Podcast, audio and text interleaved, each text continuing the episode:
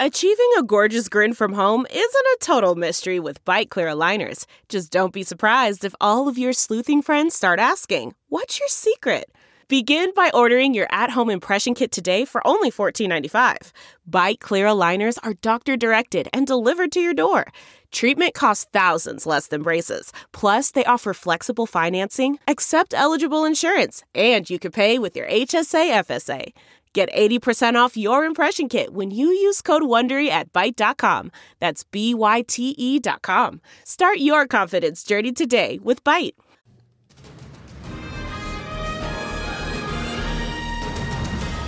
This music just gets me excited for elections. This is Heidi Hatch with KUTV2 News. It's Friday. It is Friday, and if you're listening on another day of the week, that's fully acceptable. Greg Hughes is actually in the house with us today. Thanks That's for right. being here. honored. Representing. What are you wearing? Tell us about So it. So I don't know if you've been Describe downtown Salt the- Lake City, but it is Fan X week, where is. Used to be called Comic Con, now it's Fan X. Let your freak Um, flag and fly. you'll see a lot of people in costumes. crowded. Yes, It's it's very. And I actually like this. I, do like going to it. I'm totally into it. But so in honor of Fan X, I'm wearing a costume today. I am. I am a Pierre Delecto 2012 voter from 2012 against Obama. Pierre Delecto. So Boom. I have my Pierre That can Delecto podcast. 20, So you're 2012 backing Mitt Romney's um, Twitter, alter ego. yes, Twitter account, secret Twitter account. It wasn't a bad idea. I should have a Secret, secret Twitter secret. account. Mm-hmm. But you know what? I just thought this is a good costume. I like it a lot. Thanks. Looking nice in it's your nice. sweats You look today. great. Yeah, And exactly. then Yeah. Maura You dress uh, up Carabello on some the other side of the table, always fashionable. If you ever need to have a cool outfit or good Oh, accessories, nice. have Maura go shopping with like you. I need to have a Maura That's shopping nice. weekend. All right, I, let's pre- do I prefer would do hood that. rat. You know, You hood rat hood look. rat. Yeah, that's kind of You- the you you look know great. sweats, Pierre Delecto, long sleeves I'll t-shirt. post a picture if you'd like Yeah, to you are long sleeve. Yeah. What are you up to this weekend, Maura? I'm going to tell you what I'm doing tonight. Ooh. I and it's little. I I'm hearkening back to your Florida days. All right. I am for the first time Wrestling I know gators? It's it's. I am going to go with a bunch of people I don't know who I believe are in their 70s and play bunko. Ooh. I don't even know what bunko is, and I'm going to go play. That sounds horrible. I've never done that. I'm not into it, but I hear that bunko groups are getting bigger these days, They're days, especially getting women. It's like bigger. this they were they were they were all I'm the rage in like 2000. I swear. 2000 in Florida, I'm sure, but I'm going. I I've never played. I don't know how to play, and I'm I'm going to fill in. Just be careful because there was a retirement community um, north of Orlando that was really big on those bunko leagues. They also had some STD outbreaks because apparently they thought that while Good they couldn't have know. children anymore because of that age, they forgot about the other things. So Good Oh to know. goodness. So I'm That gonna was a check segue out. I wasn't I'm expecting. check out That went sure a whole isn't different direction, a this bunko swingers story. bunko group. My goodness, I was going to ask: Is there money on the line? What's the what's the buy-in? If it Uh, is, report that this one. The Yeah, buy-in on I mean- this one is something I don't even No, want to go. I don't want to talk about that. This Oh, night got a lot more right, interesting. we are feeling spicy. Okay, speaking of spicy, we keep having um, new numbers coming in the Senate race, and I think there's a lot of internal polling going on too. I have not taken part, but I keep getting texts that when I try to click through and answer a couple of fake answers at first to see who's polling. Uh, there was one last night that looked like Evan McMullin was doing more internal polling. Another one I couldn't tell, but um, we got new numbers from which I think is the gold standard here. They're always just a snapshot in time. Uh, Maura, let's look at these numbers. Greg, you're allowed to look too. Mike Lee coming in at 36%, Evan McMullin 34%. The interesting thing is, um, we keep seeing these numbers of people who are undecided being high. There's 8% saying they're voting for other, and that's aside from the 2% who say James Arthur Hansen, a libertarian, 3% for Tommy Williams, and 16% don't know. Uh, when you're doing polling for people behind the scenes, what should we think about when we see others and don't knows? Yeah, Are so they this writing one's a little in? interesting because it has higher numbers in these categories than the other. We've had three polls come out in three weeks. Yeah. Two from campaigns, another was from an independent source. But these are a little higher. Um, there's 13 percent, as you suggest, who uh, are saying other people, and 16 percent are saying un don't know. Yeah. Um, that's a little. That feels a little artificially high. The other thing, and I, Greg will probably pick this out because most of us watching polls will pick this out. They were in the field for a very long time. Knocking doors. So, So- this was human to human contact. So I this is. September 3rd through the 21st. Yeah. And it is 815 registered voters. So I'm going to distinguish that from likely voters. So it's registered voter, and if they're door knocking, they're probably using voter polls, but they're also probably relying on self identification in that instance. So this is a very different poll than we've seen. Um, sometimes I get, you know, I I would say this is a great poll for Evan McMullin because I do suspect that it's a little less close than this poll shows it to be. Uh, and and the methodology on this was so different. The other thing that is good and bad about this poll. So what I always think about is um, not whether a poll is invalid or valid, but why were you doing it? Um, what was the methodology? Good companies use several different kinds of methodologies. Was it multimodal? Did you talk to people? Did you call them? So instead of looking at a poll and saying, is it a good or a bad one, I would say, hey, what time of year is it? Who published it? Why? Now, one thing with the Deseret News polls is that the um, newspapers have a history of doing polling on a variety of different issues. One of them is inevitably head to head, but I'm sure they asked about the economy and gas and education and all of the hot issues. And they will slowly roll this out over a couple of weeks as news. Yeah. And it works. So I would just point out that one of the main goals of this poll is likely news. to just have a have a public conversation. I love a pub- public conversation. Is there anything you get from this? And before you answer, one thing that I think is interesting, and I am not an expert on this, but something that I've seen in the last couple of election cycles, when I've gone out to talk to people and see if they'll t- tell us who they're voting for in presidential elections, uh, when President Trump was running, people were very reticent to say that out loud and to Yeah, say it on that- camera. and we even gave true. people an option where you could stand behind the poster Right. board and not be seen. It was kind of this like non-scientific way. And at the time, anyone who was voting for Hillary Clinton was willing to say it out loud, to have their face and to have their Yeah. name. Uh, very rarely were the people who were voting for President Trump wanting to be A on camera, B have their face, or certainly C with their name.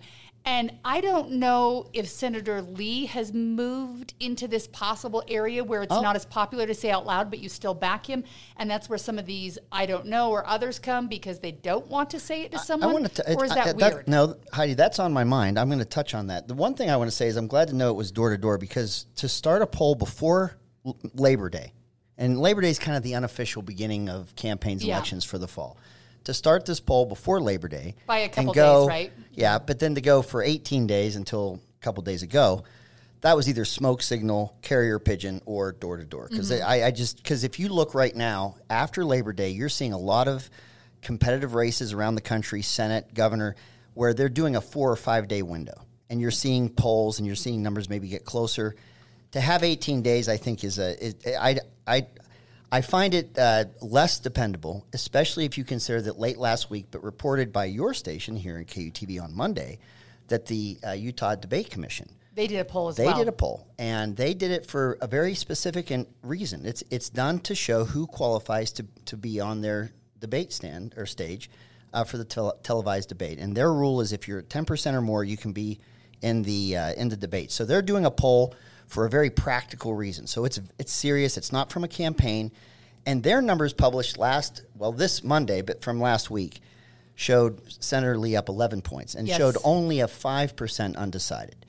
And I so to see the kind of the, The disparity between- between, them and to see how long this one is. The other thing too is that when you look at polls right now around the country, there's some other interesting demographics or information from polls that are coming out in a specific race, so, such as in Kansas, women are tending to vote for one candidate over another. Age demographics are Mm-hmm. voting a different way. People that self-identify as Republican or Democrat are are moving in different percentages or different ways it would be very good to see that kind of information on a poll like this. You you could see maybe it's a younger vote that is attracted to a, a challenger and maybe the older voter, but we don't see any of that in the, in these numbers. They're very vague, and the methodology isn't really laid out as clearly as I think it's been done in the past. And if you look around the country, you see it done. To the point about the shy Trump voter, and is there a shy voter today? I do think that there is a there is starting to become a stigma to certain issues and, and candidates that would that would support or oppose certain issues. So if you see the memo from Department of Homeland Security and they're saying, look, we have a domestic terrorist alert for people that are going to school board meetings that could get violent and angry at their school boards.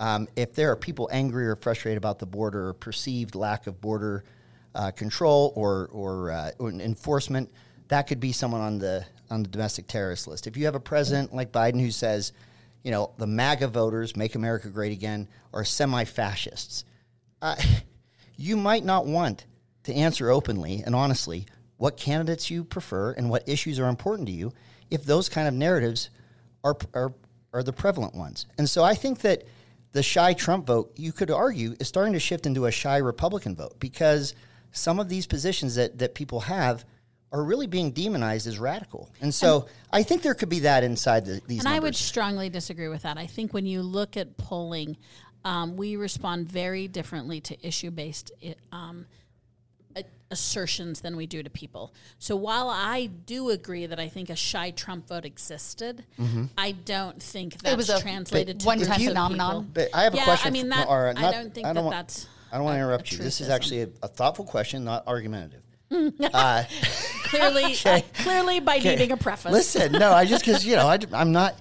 So they'll say MAGA voter, make America great again. Yeah. If you think there's a candidate that personifies the issues. So I, you know, I, I agree that issues you can maybe more freely share right. than than the candidate. Right. But if you have a candidate like Senator Lee who may personify some of these issues that are right. being, you know, kind of put in in one category, would that color your your hesitancy or your willingness to to say you no, support I mean, I think that holds little intellectual weight weight in a red state having a red conversation. Now, maybe if okay. you're in a battleground state, you might be shy to wear symbols, but around here, I mean, frankly, it, you, it, the my, the majority is still somewhere between moderate to um, far right conservative, and you would see no backlash on that point of view. Lee yeah. is not. Let's let's not paint Lee as a weak incumbent. I mean, no, I think that that all. would be no. unfair, and I just don't think there is in general data or even anecdotal instances. I mean, they're singulars, of course, that show that people by and large get harassed too much for commonly held symbols. Uh, uh, my sense is that there is an attempt, at least from the McMullin campaign, to tie Senator Lee oh, with, no, with total, Trump. No, there's a political so attempt, I think but they're you're tapping talking into about that Trump you're talking about shy Trump vote, a shy zeitgeist Mike of being ashamed and well, and zeitgeist is a little bit strong, but I would say that it's about being able to articulate your point of view. Yeah. So I think in the public forum, I think it would be. Um, I I think those who would say that are using politics, not policy. I right? think there's a shy. I think there's a shy vote out there. I know you do, but I think that's an, a politically expedient answer. Well, we're going to find out in like 40 some odd days to see exactly what happens. I'm excited that it's close. I'm screenshotting this this very uh, poll, and I'm going to look at those don't no, knows, we and we're going to see how many so of those don't knows were shy. I would, I would love to see of Heidi. I mean, back in the day, we all remember when Dan Jones was alive. He would come and interpret the polls for us. And I think Yeah. what both both For both Greg and I- campaigns, both parties. and both what both Greg and I are saying is, I would love to know why they chose door to door because that eliminates a lot of people and places. And I know one thing that we do when we're doing opinion research is uh, we will roll the poll as it goes, meaning if we want a reflection of the electorate, we will make sure that 51 to 52% are female. And you can change that as your phone voting, right? Like if, if you're calling the guys and you got there faster, you can slow down and move lists. When you're door knocking, I'm wondering how much they're shaping the poll. And I so that they will mirror likely voters so that we find it more accurate. I, I would love to have someone from Dan Jones come mm. on. All right, know, I'm gonna call them up and see if what they'll have to say. Talk through who women, who men, the age, what they're seeing. Because head to head is less interesting in September than who's doing what. Head to head, really, in my mind, is most telling. Um, you know, mid October to the end Yeah. of October. Right now, Because I would rather theoretical know, right now, I would right? rather know Yeah. who's doing what. and would we see a trend if if you told me a disproportionate amount of older men were voting for Evan McMullin, I would share some doubt with you. Or if you told me that young women are really high on Mike Lee, I would perhaps want to push back on Do you that. think young women are more into the ex CIA agent? I mean, that shaved Very head. mysterious. Okay. Um, one thing that we can guarantee with these polls coming out is the money's going to keep coming in for, ads. And Brian Mullahy did a story yesterday. I don't know if you saw it, but he went and talked to someone because everyone wants to know are the attack ads real. And the current attack ad against Evan McMullin is that he went he owes uh, I think close to half a million dollars from his presidential campaign. That is true. Uh, his campaign said that they're trying to pay it off when they can. And then on Senator Lee's side, uh, Evan McMullin's saying that he's taking money from big corporate businesses. That is true. So there you have it. When you see those pictures that don't have the Instagram filters, they have the The grainy, the grainy, yeah, dark. suspect. Yes. McMullin is not getting his money from mom and pops and small donations across Utah, though. That's not. I don't know where those big dollars are coming from, but there are, they are there are big dollars, and they're not coming from everyday people. So he has funders, people that are funding that Both campaign. campaigns are actually using very common tactics. They're using external PACs and picks to Yeah. help support them. They're not day to day coordinating. It's not, but both of them are running big league campaigns. Yeah. Yeah. Which is kind of fun here in the great state You know, of I- Utah. don't you think, Maura, don't and Heidi, don't you think that um, some of these polls are important for both campaigns because you're seeing some uh, organizations that are funding media buys pulling their their money out of certain markets if they think their candidate isn't tr- isn't going to win or they're they're they're re they're reevaluating and reprioritizing their their uh, their buys their media buys. If you have a poll like this that comes out that shows this, two things happen. Um, I think that McMullin can make an argument that his race is real and he can raise money Yeah. from it, and it can also for Senator Lee, if they thought it was in the in the bag and done and over with, and they wanted to go put more money in Arizona or Ohio or Pennsylvania, that'll keep that money here at home. So you, I thought the same thing. I read this poll and thought, oh, this guarantees there's That more there's gonna be external money coming into coming this to race Absolutely. the whole way through. Yeah. And Yeah. I think it's fun. Yeah. I, I like being in a state where there's a competitive race. People have to think about it and talk about it. So Now I'm us. committed to never ending a segment um, on the U.S. Senate race in Utah to not giving a shout out for the write-in vote of Heidi Hatch. Thank you very I- much. you have you have Thank two you. more. vo- I think I Maybe that's where secured- the eight percent It- other it is is coming because. I I think I got d- two more votes this last week.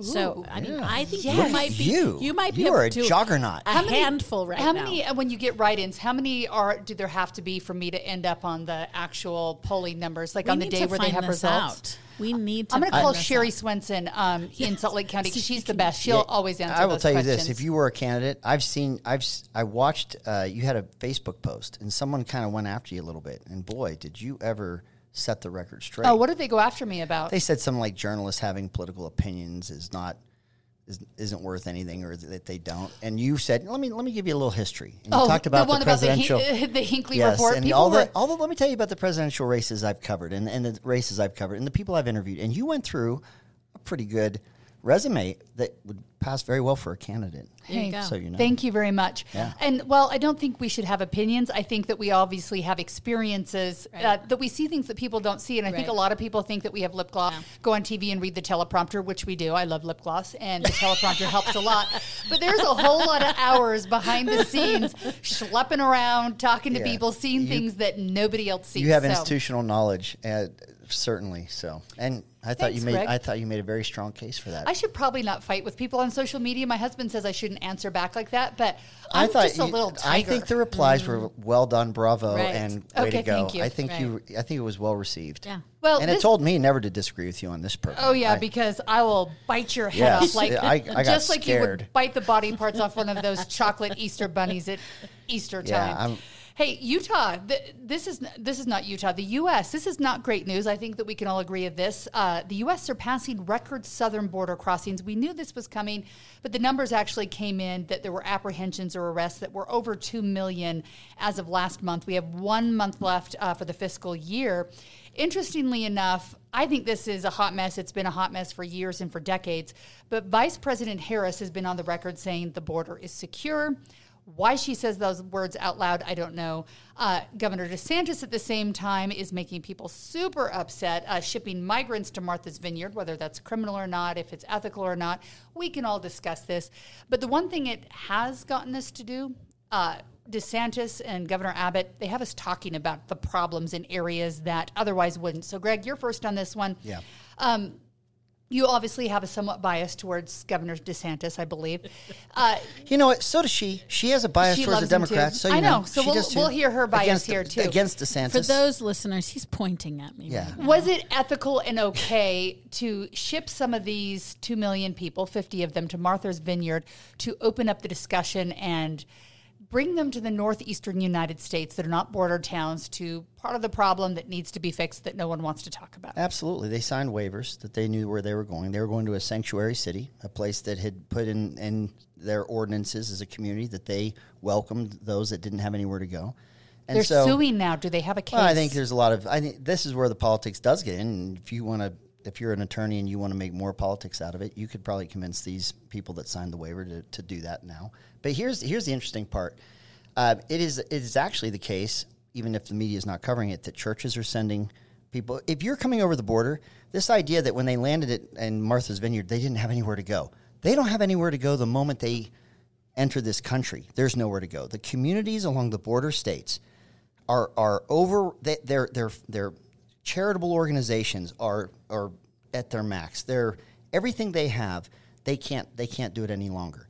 So you have churches and nonprofits that are doing this exact same thing, where they're busing and they're taking people to sanctuary cities and places where they say they they welcome undocumented residents.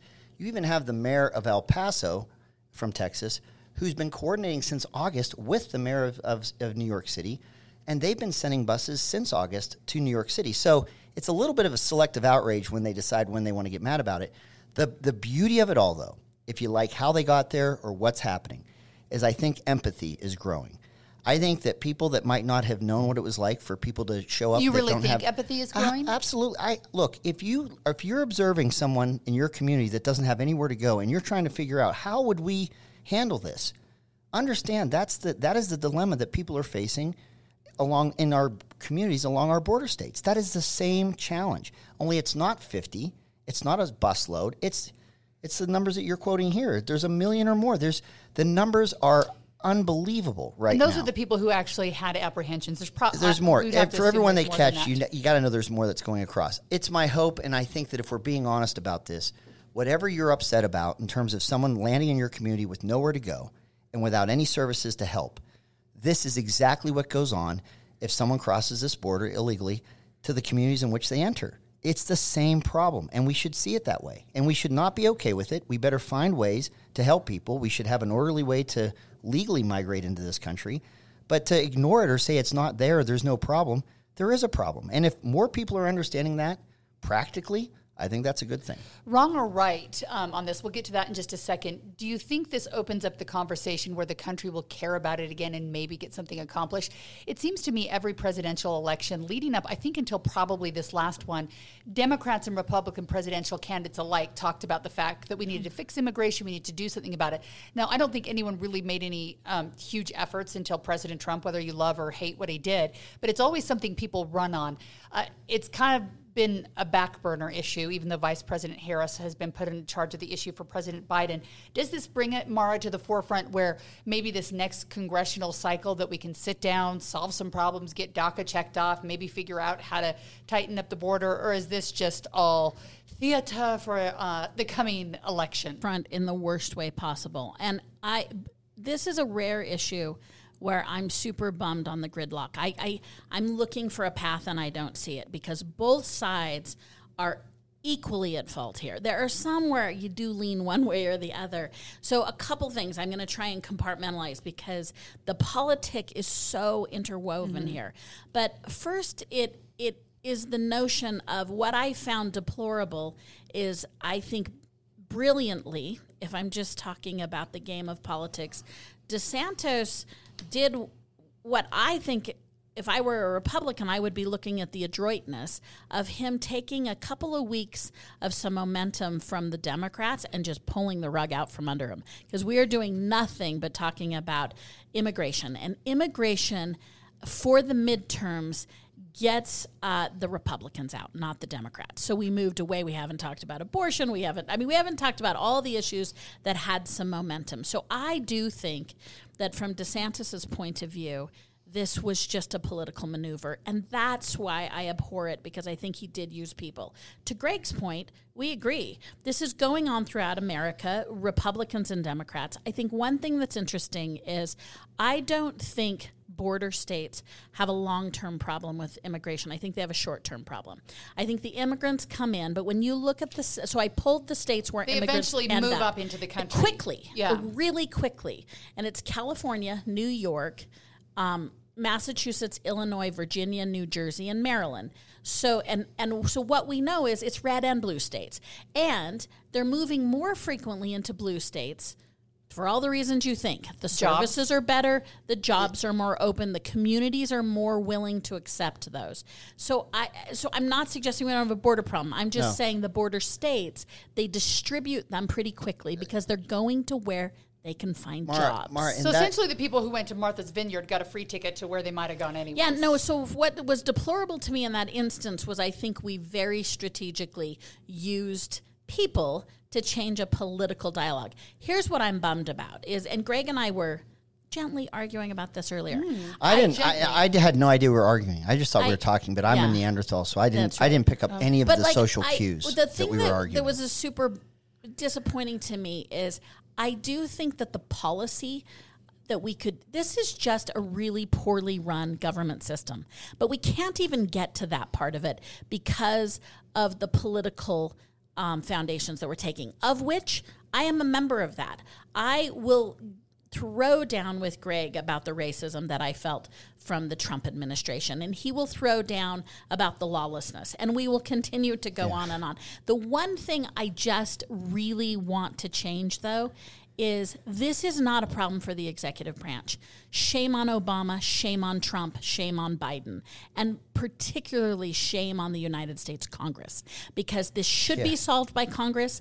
It is their format, and when they have allowed, because of their complete ineptness and their complete lack of taking on the issue, it has forced the executive branch, and I will say forced because I think the presidents were feeling pressure to take actions, and they took these actions. Presidential actions, executive orders are at best band aids, and when you rip off band aids, the wound just got worse. So shame on Congress. It's Congress's problem. It's really not do need to sit down Biden's think problem. It's about not it. I- I Trump's agree with that problem. wholeheartedly. And I am so frustrated that Congress keeps looking and either complaining about the Biden administration or the Trump administration. And I just say shame on them because it is their problem. States actually don't have many tools to help. Right. They have school systems and they have emergency medical systems. But the states, by design, are not necessarily equipped to provide large scale governmental But help. what, make, what gives me heart hope is that when you say that, I don't hear what you just said discussed when we talk about it, it- this immigration Right. problem very often.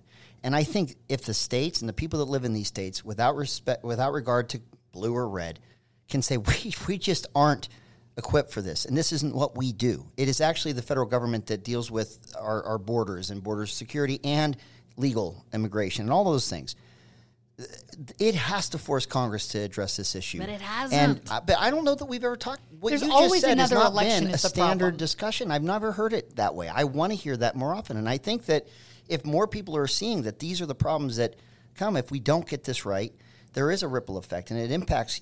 There's a humanitarian crisis that results from this. I think that's the way you do it. My question was. Is that a natural migration, Maura, to those states that you said, or because we do know that the, the administration was sending by I plane think and people by usually bus have family members to there different that they kind of states. go to. It They were sending appears- people to different It appears states, to be the majority is natural. Natural Yeah. meaning they may have family or they may have heard through their geographic grapevine, which may Right. be that other Venezuelans or whoever. So it wasn't systemic to an administration, No, I mean there natural. has been busing in Yeah. the past. I'm not. Yeah. I'm acknowledging that, but no, this was about the number one indicator is where they can find jobs, and Yeah. the key to success for immigrants. Now I'm going to go on my partisanship. The key to success for immigration is having jobs.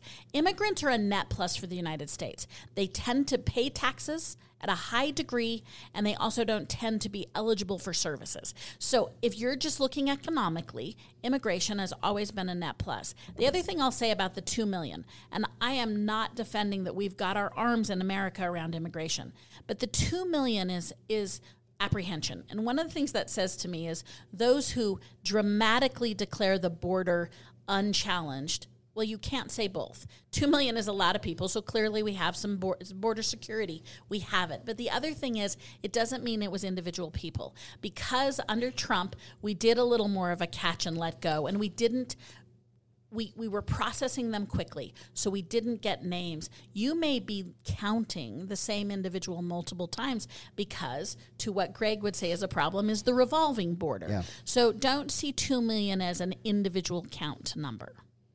It could be possible where they get sent back and then they come again, or or they just get rejected and well, get, yeah. and, and and leave two days later and come back. Well, I, I, and I think that the other the other impact, the humanitarian crisis that, that just compounds everything we just discussed, is that that cartels profit on this. They profit through the, the, the smuggling of drug, trafficking of drugs, and then sadly of human beings. And I think some come across and have to pay and are, are brought under false pretenses, jobs that aren't real, or the jobs that they come and face are in the human trafficking or drug trafficking world, and they thought it would be some in something else. Anyway, it's just all it's all bad, and it needs to be repaired. And I'm ready to put all the pressure humanly possible with a bipartisan push for Congress to do something. But I do think that. two things about drugs. One is drugs Don't are an American them. problem. With, the problem is not with fentanyl. anyone in. I, there's no in, nationality in to fentanyl. Fentanyl's evil. Period. It's just but bad stuff. The drug problem is a white American problem. So let's like. I want to make sure the bias doesn't exist in that sentence Who, because who's the asking drug for problem fentanyl? They're, is they're using it as a substitute for other drugs. Suburban drugs. women are. So oh my I'm just saying so that the drug problem is not from the countries who are sending it. It is America's They're profiting appetite from that, Maura. It's They're America's making... appetite for drugs. Uh, and then God. two, I think the percentage that are on the drug and on the cartel are rather small. So I don't want to say it's insignificant, and I don't say that it doesn't matter, but most are not in those circumstances. They're in they're in either unstable countries or most often just the economies in their countries aren't providing them means to take care of their family. And the other thing that's really interesting historically is if we look at assimilation being an action that we want to see as an immigrant country, if you compare this our gen, this generation of immigrants to the past generation of immigrants, and if you count things like how quickly did they earn, learn English, how quickly did they want to buy homes, they are assimilating quicker than any other immigrant generation. So we're not looking at people coming in and wanting to change America. We're looking at people coming in and wanting to be a part of America. All right, switching issues here. I am like losing my voice from allergies today. Who am I? I thought you were here? just impacted by emotionally I, I by what, what Maura just said. I was impacted emotionally, in. but it was just silence. it was just I just silence. wasn't. I wasn't getting beklumped. You went first last time. I'm going to let you go again. Did you happen to be at the Utah Sheriff's Association meeting this week? Yes. I feel like as a lobbyist for them, you might be there.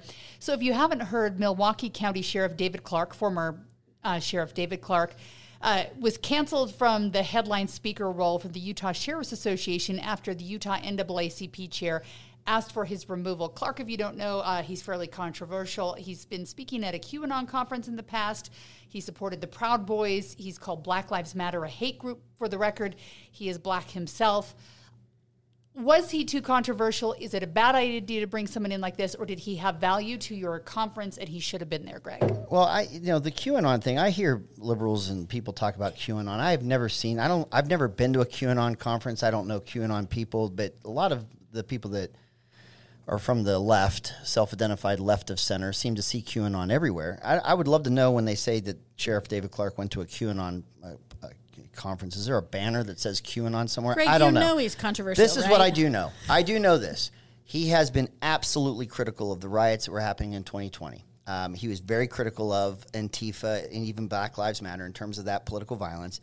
I do think that the, the things he said that brought controversy about, you know, selective outrage, getting mad about January 6th, but not of the other riots and violence, was not consistent. And he says it in very colorful ways.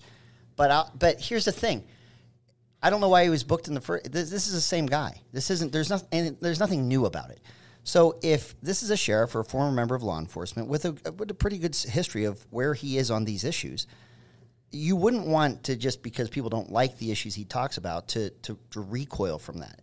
But what? The, but the wrinkle here, and I have that. I do have that perspective because I do like to work and do work with the, our Utah Sheriff's Association, which is bipartisan. We have we have Democrat sh- county sheriffs as well is that they do important work at the conference. They have uh, they have workshops, they have training, uh, and and the and the fact of the matter is, NCAA, NAACP has been a partner. They're on post. They have a post uh, position, and so they're a partner. And so this wasn't uh, the NAACP ordering or wagging their finger. This this was more of a genuine conversation that happened. Of why are we having him? Yes, and you know, and it was concluded that we would they would never want to take away. And there's many sheriffs that will not apologize or run away from Sheriff Clark, but they don't want the work they're doing, the important work revolving around public safety, to be distracted or diminished. So they made it. They made a choice to to not have Sheriff Clark at the conference. But again, it's not cancel culture. It's not someone forcing them or pressuring them.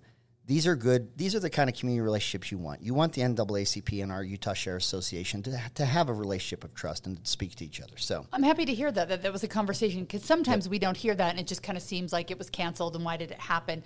Uh, was this the right decision, Maura? Yeah, and as Greg said, I think it was done well. So you, one would have to question.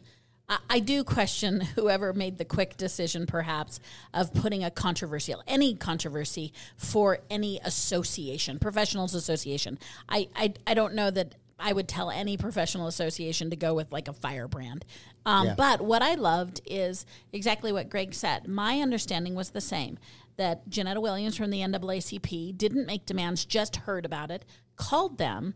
And what is important about this is called an existing relationship, right? This isn't the first time they had ever spoken to each other. She sits on their post, which is a, a group of people that analyzes and often po- post really traumatic events like shootings analyzes and they respected her input in the past they've respected her input now and it really mattered that i think it is a pre-existing relationship.